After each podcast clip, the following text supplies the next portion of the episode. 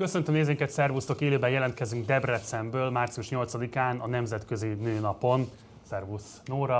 A mai műsorvezető társam is Rajner Micsnyai Nóra lesz majd. Külön megkülönböztetett szeretettel köszöntöm a podcast hallgatóinkat is, mert hogy nem csak a YouTube-on lehet követni a műsorainkat, hanem fönn vagyunk az összes fontosabb podcast platformon is.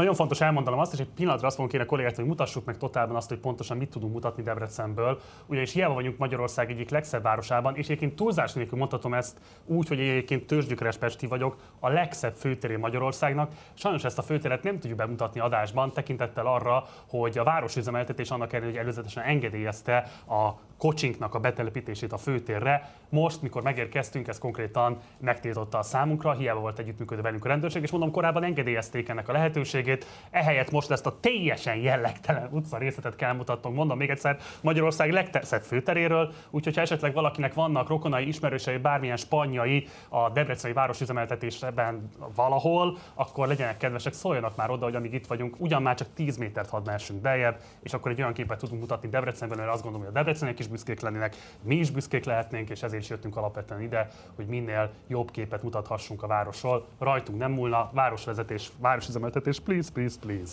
Akkor mielőtt megismerkedhetnénk bővebben Nórával, először nézzünk meg egy rövid videós összeállítást arról, hogy pontosan mit is érdemes tudni Debrecen városáról. Balogh Zsófi kollégám csinált egy videós túrát, nézzük meg most ezt. Debrecen Hajdubihar megye 1-es, 2-es és 3-as választókörzetének központja. Magyarország harmadik legnagyobb területű és második legnépesebb városát, Civisváros, Kálvinista Róma, a maradandóság városa és a legmagyarabb város néven őrzi a köztudat. Debrecenben 1998 óta a Fidesz uralkodik. A párt legfontosabb helyi politikusa Kósa Lajos, de innen indult Kovács Zoltán és Halász János pályafutása is. 2014 óta Pap László vezeti a megyeszékhelyet, a három körzet országgyűlési képviselője pedig a Fidesz-KDNP színeiben indított Kósa Lajos, Pósán László és Tasó László. Debrecen kulturális, idegenforgalmi és közlekedési szempontból is központi település. A rengeteg fejlesztés miatt gazdaságilag is jó helyzetben lévő város a közeljövőben még tovább bővül, a monumentális BMW gyár beruházásnak köszönhetően.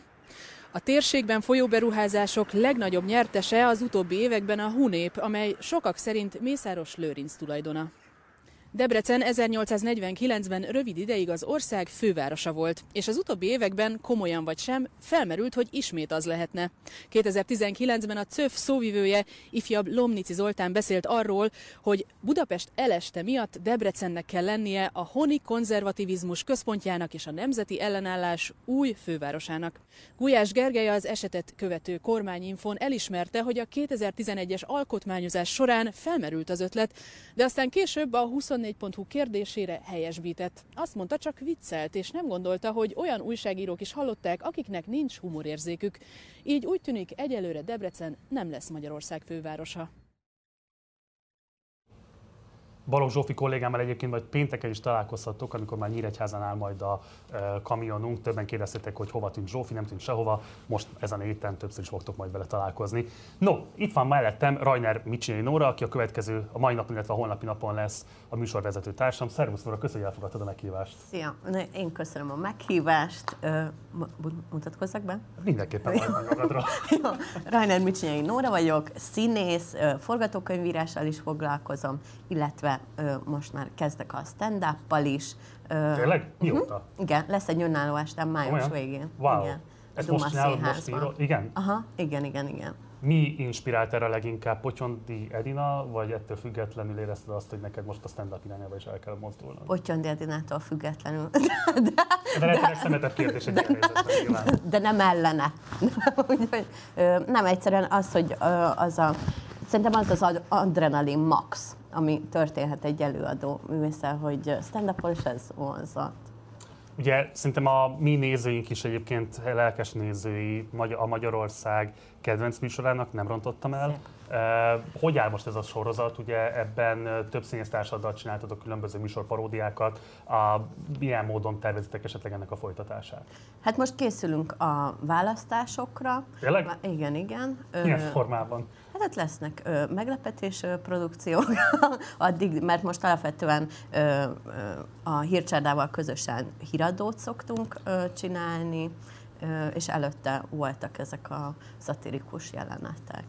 A hírcsárda az hány ember? Ezt most már volt fel a nyilvánosság előtt, mert ez szerintem sokakat foglalkoztató kérdés. Ezt, ezt nem árulhatom már. Egynél több? Egynél több. Egynél több ember a hírcsárda, jó, akkor ezt is megtudtuk legalább. Jó, uh, illetve volt egy filmed is, amelyben főszerepet is játszottál, a legjobb dolgokon sírni kell? A legjobb dolgokon bőgni kell Bőgni című kell. film megtalálható a Netflixen. Grosán Krisztina rendezte, és a forgatókönyvet közösen írtuk, és én szereplek benne, és a 30-as ö, korosztály útkereséséről szól. Ha már nőnap, akkor volt egy ilyen meglehetősen méltánytalan keretezése a filmnek a nyilvánosságban, ami szerint ez lenne a női Van. van. Hogyan viszonyultál ehhez a keretezéshez? Szerintem én nem, ez nekem nem volt baj, mert szerintem az megkönnyíti az emberek helyzetét, ha van mihez viszonyítani. Vannak azért van ilyen kiemelt ö, szerepe, nem csak azért, mert nagyon-nagyon jó, én imádom ezt a filmet, hanem mert... Reis Gábor filmje, csak úgy Igen. Reis Gábor filmje, ö, hanem mert ö, az egyetlen ebben a témában kb. Magyarországon. Már nem. Már nem, most már nem. Ebben azért valószínűleg vannak más filmek is, amiket lehetne említeni. És azt is azért tegyük hozzá egyébként, hogy te most majd, hogy nem próbálnál, csak ugye a rendeződ elengedett a próbáról, innen is köszönjük szépen Kovács Délániának, hogy lehetővé tette azt, hogy Nóra ma itt legyen mellettem. Pontosan milyen darabot próbálsz, és mikor lehet majd ebből látni bármit is? A Dimenzió lépcső nevű előadást próbálom a Jurányiban, a Narrativa Társulat előadása, és az online gamingről szól, és a játékfüggőség problematikáját boncolja. És mikor lehet majd látni ezt? Ö, március 25-én lesz a bemutató a Jurányi Inkubátorházban. Ez mindjárt itt van. Igen, igen. Jó, tehát akkor filmet írsz és szerepelsz benne, színházban játszol, próbálsz, YouTube videókat gyártasz, Igen. és közben még a stand-up fel is elmozdulnál. Igen. Ez a Covid miatti kiesésnek egy ilyen mániás bepótlási kísérlete, vagy egyszerűen csak az, hogy tényleg ennyire dinamikus és sokszínű vagy, és szeretsz ennyiféle dolgot egyszerre csinálni? Én nagyon szeretek sok mindent együtt meg arra is rájöttem a forgatókönyvírással, hogy ö, én már nem szeretnék csak egy valami lenni, szóval, hogy alapvetően színész vagyok, de az egy idő után nem volt elég, és na- nagyon fontosnak tartom, hogy a közéletre is reflektáljanak azok a dolgok, amiket csinálok, és így valahogy kinyílt a világ, és több irányba indultam el. Doktorizom is emellett. Wow, mi a doktori témád? A 2011 után készült magyar, magyar női főszereplős filmekkel foglalkozom, és azzal, hogy hogyan látják és láttatják a nőket a magyar kortás filmek. És hogyha két mondatba kéne összefogni, hogy hogyan látják és láttatják a nőket a kortás magyar filmek, akkor mi lenne az értékítéleted? Két mondatban? Hát egy síkúan. Jó, jó. majd elolvassuk a doktorit. Jó, nagyon örülök, hogy itt vagy velem. Én is. Köszönöm szépen, hogy elfogadta ezt a meghívást. Folytassuk is akkor a műsort. A vonalban Gregor Anikó, szociológus, akivel kifejezetten a nőkre gyakorolt hatását próbáljuk meg átgondolni, átbeszélni a háborúnak. Szervusz Anikó, köszöntelek a műsorban. Sziasztok, jó reggelt mindenkinek! Öm, Beszéljünk egy kicsit arról a kérdésről, amit talán alul tárgyalt a magyar nyilvánosságban, nevezetesen, hogy azt ugye lehetett tudni, hogy a férfiakat döntő többségében azonnal besorozták, és például mondjuk a nőkre hárult egy csomó olyan feladat, hogy a menekülés közben meg lehetne szervezni a gyerekeknek az ellátását, adott esetben az átjuttatásukat a határon.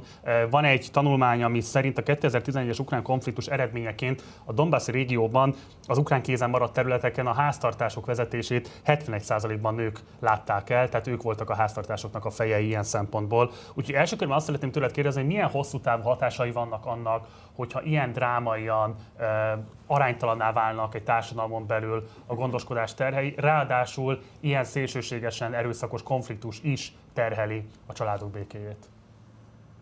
Talán közhelynek számít, hogyha azt mondom, hogy az erőszaknak kitettség vagy az elszegényedés az a nők esetében fokozott kockázatként fog ezután megjelenni, esetleg arra lehet számítani, hogy valamilyen idősebb, még már nem besorozott, vagy még nem besorozott férfi az, aki esetleg a fizetett munka világába be tud kapcsolódni, és a család megélhetését valamelyest biztosítani tudja, de egyáltalán nem biztos, hogy ilyen családtag van ezekben a háztartásokban, tehát ebből fakadóan ez a, ez a kitettség ez fokozottan érvényesül. Ami um, szerintem ebben a magában a kérdésfeltevésben vagy a keretezésben is nagyon érdekes, az az, hogy, és ez is meglehetősen alultárgyalt, legalábbis a magyar uh, média nyilvánosságában, az az, hogy itt azért az ukrán hadseregben jelentős arányban harcolnak nők. Tehát az a fajta megosztottság, hogy a férfiak azok, akik a fronton harcolnak, a nők pedig nem, ez azért árnyalásra szorul. Az ukrán hadsereg 10-15%-át teszik ki, és már harci alakulatokban is egyébként nők, ráadásul a civil lakosságnak a civil női lakosság is az elmúlt hetekben nagyon komoly kiképzést kapott azzal kapcsolatosan, hogy például a fegyvereket hogyan lehet használni. Egy-két nyugati cikkben illusztrációként látszik is, pont a napokban láttam egy olyan felvételt, ahol egy kisgyerekes anya kíséri a gyerekét, és a jobb vállán vagy a bal vállán pedig ott, figyeg, ott figyegett egy géppuska. Tehát az, hogy hogy a nők lennének azok, akik, akik otthon passzívan tulajdonképpen várják, hogy mi történik, vagy a háztartás fejeként tevékenykednek, ez mindenféleképpen azért árnyalásra, árnyalásra szorul. A másik fontos adalék ehhez pedig az, hogy Ukrajnában a családok egy jelentős része nem csak a 14 óta tomboló konfliktusok miatt, hanem egyszerűen a gazdasági migráció miatt már ezt a megosztottságot, vagy ezt a szétszakítottságot megélte. Tehát körülbelül 4 millió lakos lehet egyébként Ukrajnában, aki külföldi vendégmunkás, és az adatok szerint itt természetesen van egy rész, aki örökre elhagyta Ukrajnát családostul, de a jelentős rész ingázó, tehát ott a család valamelyik tagja, és nem feltétlenül a férfi tagja, hanem van, amikor a női tag dolgozik külföldi, külföldi országban vendégmunkásként. Tehát ez a szétszakítottság, ez nagyon sok ukrán családnak már, már egy megélt élmény. Természetesen az más, hogyha háborús konfliktus miatt egy sokkal tragikusabb körülmény közepette kell szétszakadni a családtagoknak, de ez, ez, már, ez, már egy, ez már egy jelene nagyon sok ukrán családnak. És végül, ami a hosszú távú hatásra utalhat, vagy a hosszú távú hatást illeti, az az a fontos információ, hogy ezt pedig más háborús konfliktusokból tudjuk, hogy, a, hogy azért annak a, a, a fél, azoknak a feleknek az élményvilága, ahol, a, vagy azoknak a pároknak, ahol az egyik fél, vagy a család egyik része a fronton harcolt, vagy, vagy harci um, um, tevékenységekben vett részt, a másik része pedig otthon maradt, ennek a két uh, uh, szférának az élményvilága nagyon nehezen összepárosítható majd, miután lezárulnak a, ezek a harci konfliktusok, szétválik.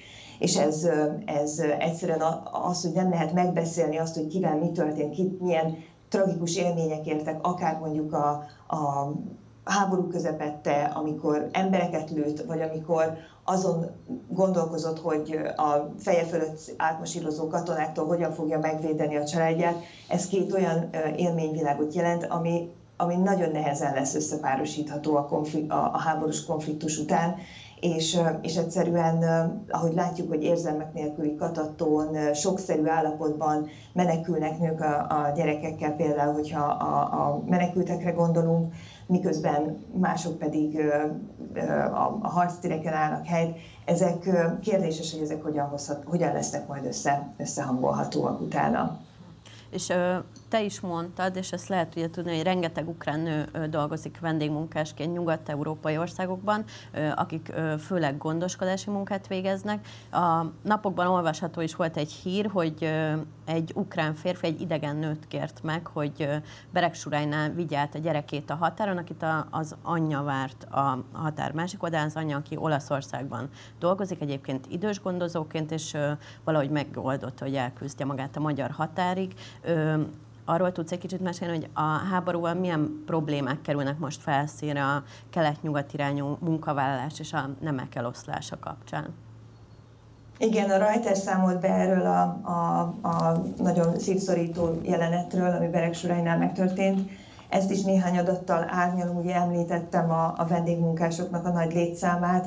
A vendégmunkások, az ukrán vendégmunkásoknak a kb. 70%-a férfi, és ez országonként nagyjából um, konstans értéket mutat. Egyetlen ország van, ahol ez egy jelentős mértékben, pont hogy az inverzet, a vendégmunkások 70%-a nő, és az Olaszország, ahogy a példában is szerepelt, ott a vendégmunkások, az ukrán vendégmunkások 70%-a nő.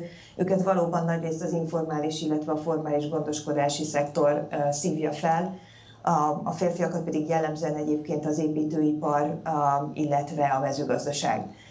A gondoskodási szektor itt azért is egy különösen érdekes kérdés, mert hogy például Olaszországban ezek a nők jellemzően háztartásoknál élnek és ott laknak. Tehát az első kérdés, amikor én is ezt a történetet meghallottam, akkor az volt, hogy vajon az a, az a nyugat-európai munkáltató család, aki felbérelte ezt az ukrán nőt, vagy aki ezt kiközvetítették, ezt az ukrán nőt különféle ügynökségeken keresztül, vajon be fogja fogadni a, a gondozó gyerekét, mint menekültet, tehát hogy oda költözhet például az anyjához ez a gyerek, vagy, vagy egyszerűen arról van szó, hogy itt egy teljesen más szerződést vállaltak annak idején a, a, a gondozó nővel, aki arra szerződött, hogy 0-24-ben fogja azt az idős családtagot ápolni a Olaszországban. Tehát ezek a gondoskodási egyenlőtlenségek, ezek mindenféleképpen felszíne fognak jutni, és az is kérdés például, hogy általában, ugye, hogyha az apának 18-60 év között besorozzák, ott kell maradnia Ukrajnába, akkor mondjuk általában ezeknél a családoknál valamilyen más idősebb női családtag volt, nem csak Ukrajnában, hanem máshol is, ahol Romániában is nagyon hasonló és tömegével előforduló ilyen családok vannak, ahol a nő dolgozik külföldön gondoskodási szektorban, akkor ott jellemzően valamilyen idős női családtag volt az, aki belépett az anya helyére, tehát az apá általában a fizetett munkavilágában áll el. Vajon ezekkel az idős női családtagokkal mi lesz? Ők is tudnak-e, ők is el tudnak-e jutni a határig? Tehát ez például egy, fontos kérdés. És hát ami aztán a sajtóban továbbra is egyre több cikkben megjelenik, az az, hogy Ukrajna nem csak a gondoskodási iparon keresztül kapcsolódik ilyen a nemi viszonyok tekintetében ezer szállal Nyugat-Európához, hanem a szexiparon keresztül, a béranyaiparágon keresztül, és hogy ezeken a, a, a, ezekben a, a területek, területeken is nagyon komoly konfliktusokat és válság jelenségeket szült ez a, ez a háború. Igen, és ö, hogyha, hogyha jól tudom, akkor ö, Ukrajna például a, azon nagyon kevés államok egyike, amely ö, engedélyezi, hogy ö, külföldiek béranyákat béreljenek, és ö, ö, gyakorlatilag a nők testét bérbe vegyék pénzért. Ez, ez, így ez van. Így. A béranya szektor világszinten évi körülbelül 6 milliárd amerikai dolláros piacot jelent, és azáltal, hogy Indiában, Tájföldön, illetve Nepában szigorítottak, sőt tulajdonképpen kivezették a, a béranyaságot hivatalosan, ezáltal Ukrajna lépett elő a legnagyobb szereplővé ezen a piacon, körülbelül a piac negyedét uralja, a viranyaipar negyedét uralja Ukrajna, és ez egy borzasztóan nagy arány. Évi körülbelül két, nem csak Ukrajna egyébként az egyetlen olyan volt szovjet tagállam, amelyik a, ebben, az, ebben az iparágban idézőjelesen jeleskedik. Grúzia a másik ilyen nagyon fontos központ, Kazasztán szintén egy fontos központ, tehát itt azért tényleg van egy nagyon jól látható, szemmel látható kelet-nyugat egyenlőtlenség, hiszen ezeket a kelet-európai nőket jellemzően nyugat-európai párok veszik igénybe, és, és használják az ő testüket különféle ügynökségeken keresztül és csak hogy a, a, a kizsákmányolásnak a, a mértékére rá tudjak világítani, évi körülbelül 2000 gyerek születik így Ukrajnában béranya, ezeken a, a béranya ügynökségeken keresztül és az ott felbérelt béranyákon keresztül. Általában a béranyák egy ilyen terhességért körülbelül a, az éves ukrán átlagfizetésnek a háromszorosát kapják, ami körülbelül olyan 10-11-12 ezer dollár, míg a párok 45-55 ezer dollár közötti összeget fizetnek az ügynökségért. Tehát, hogy ennek az összegnek így a negyede az, ami körülbelül ezekhez a, ezekhez a nőkhöz elkerül. Tehát itt a több, több, ezt a többletet, ezt azért nagyon komolyan zsebre teszik ezek az ügynökségek. Csak egy záró kérdésem van még időnk. Ugye a nyugati médiában előszeretettel ábrázolják leegyszerűsített sztereotipikus módon a keleti nőket. Egyrészt megjelenik ugye a, a prostituált aranyásó karaktere, elég itt csak például amit Melania Trump történetére gondolni, de másrészt meg megjelenik az a toposz is, miszerint a kelet-európai nők azok keményebbek lennének, ütésállóbbak lennének abban az értelemben is, hogy egy ilyen konfliktusban mennyire veszik ki a szerepüket például a harcokból. Ez a kettőség szerinted a mostani híradásokban mennyire jelenik meg, és létezik esetleg az, hogy kifejezetten vannak adott esetben pozitív sztereotípiák is, amelyek most segíthetik azt, hogy méltóság teljesebben lehessen elmesélni azokat a szenvedéseket, amelyeket az ukrajnai nők élnek meg ezekben a napokban. Azért is figyeltem nagy feszült figyelemmel a videót, ami a mi beszélgetésünk előtt is zajlott, mert azt hiszem, hogy ez például egy olyan ábrázolásmód, ahol tulajdonképpen az érintett nők maguk mutathatják be egyrészt, hogy hogyan élik meg ezeket a, a háborús konfliktusokat, amik most széttrappolják az életüket, és ez például egy olyan módja, amivel tulajdonképpen ezt a cselekvőképességet, az önreprezentációnak a, a hatalmát vissza lehet, át lehet adni ezeknek a nőknek. Én egyébként a, a magyar és a nemzetközi média ábrázolás módja között a legnagyobb különbséget abban látom, hogy a magyar médiában, és valószínű, hogy ez azért is van, mert hogy Magyarország most elsősorban így találkozik ezzel a konfliktussal, a nők azok inkább menekültként jelennek meg, valamilyen passzív áldozatként ebben a, a cselekményben, és kevésbé az aktív, például a harci cselekményekben és a honvédelemben, vagy a, vagy a Ukrajna védelmében tevékenyen résztvevőként, és ennek azért lehet majd a későbbiekben következménye, mert hogy az, hogy például egy adott ország területén ezt ugye a, a deszláv háború ból lehet következtetni, vagy az, vagy az azt követő eseményekből, hogy például nőknek milyen cselekvési tere nyílik meg abban, hogy egy ország újraépítésében, újraalakításában politikailag is például részt vegyenek, az nagyon befolyásolja, hogy mennyire jelennek ők meg a háború elbeszélt történeteiben, mint passzív áldozatok, vagy mennyire nyílik arra tér, hogy a háború lezárultával ők a politikai élet aktív, tevékeny figuráiként is jelen legyenek. Tehát ez nagyon sok múlik a, a reprezentáció.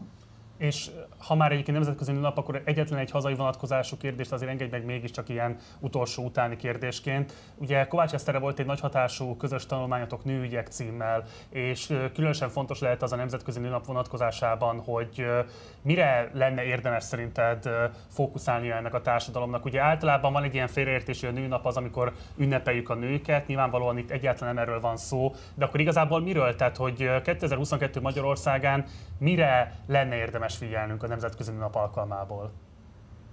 Hát arra, hogy mindenkinek vannak nők az életében, ha más nem, akkor munkatársként, családtagként, az emberi viszonyaiban, tehát hogy a nőnap az nem egyszerűen a nőknek a napja, vagy a nőknek az ügye, és éppen ezért az érintettség és a kitettség az mind a két számára itt van, tehát ha nem tudom, egyetlen üzenetet küldhetnék, az az, hogy a, a nőnapon mindenki vegye észre maga körül azokat a nőket, akik azért dolgoznak uh, körülötte, hogy a társadalomnak az egyre jobban széthulló és szafatóban lógó szövetét, biztonsági hálóját valahogyan újra szüljék és kifeszítsék alatta, és, és ne csak ezen a napon figyeljen erre-oda, hanem minden nap. Gregor Anikon, nagyon szépen köszönöm, hogy itt voltál velünk, nagyon jó volt téged hallgatni, gyere majd máskor is. Szervusz, minden jót neked! Köszönöm, sziasztok! Hamarosan folytatjuk az adást, de ezt meg akartam kérdezni tőled már, hogy neked vannak, ha nem is a mostani produkcióban, amiben dolgozol, de ugye a tágabb ismeretségi szakmai köreidben kárpátaljai ismerőseid? Ö, nincsenek, azt hiszem. Nincs. És van olyan tudásod arról, hogy a magyar színházi világ milyen formában próbál reagálni arra, hogy a kárpátaljai szakmai társakkal valamilyen módon szolidaritást vállaljon?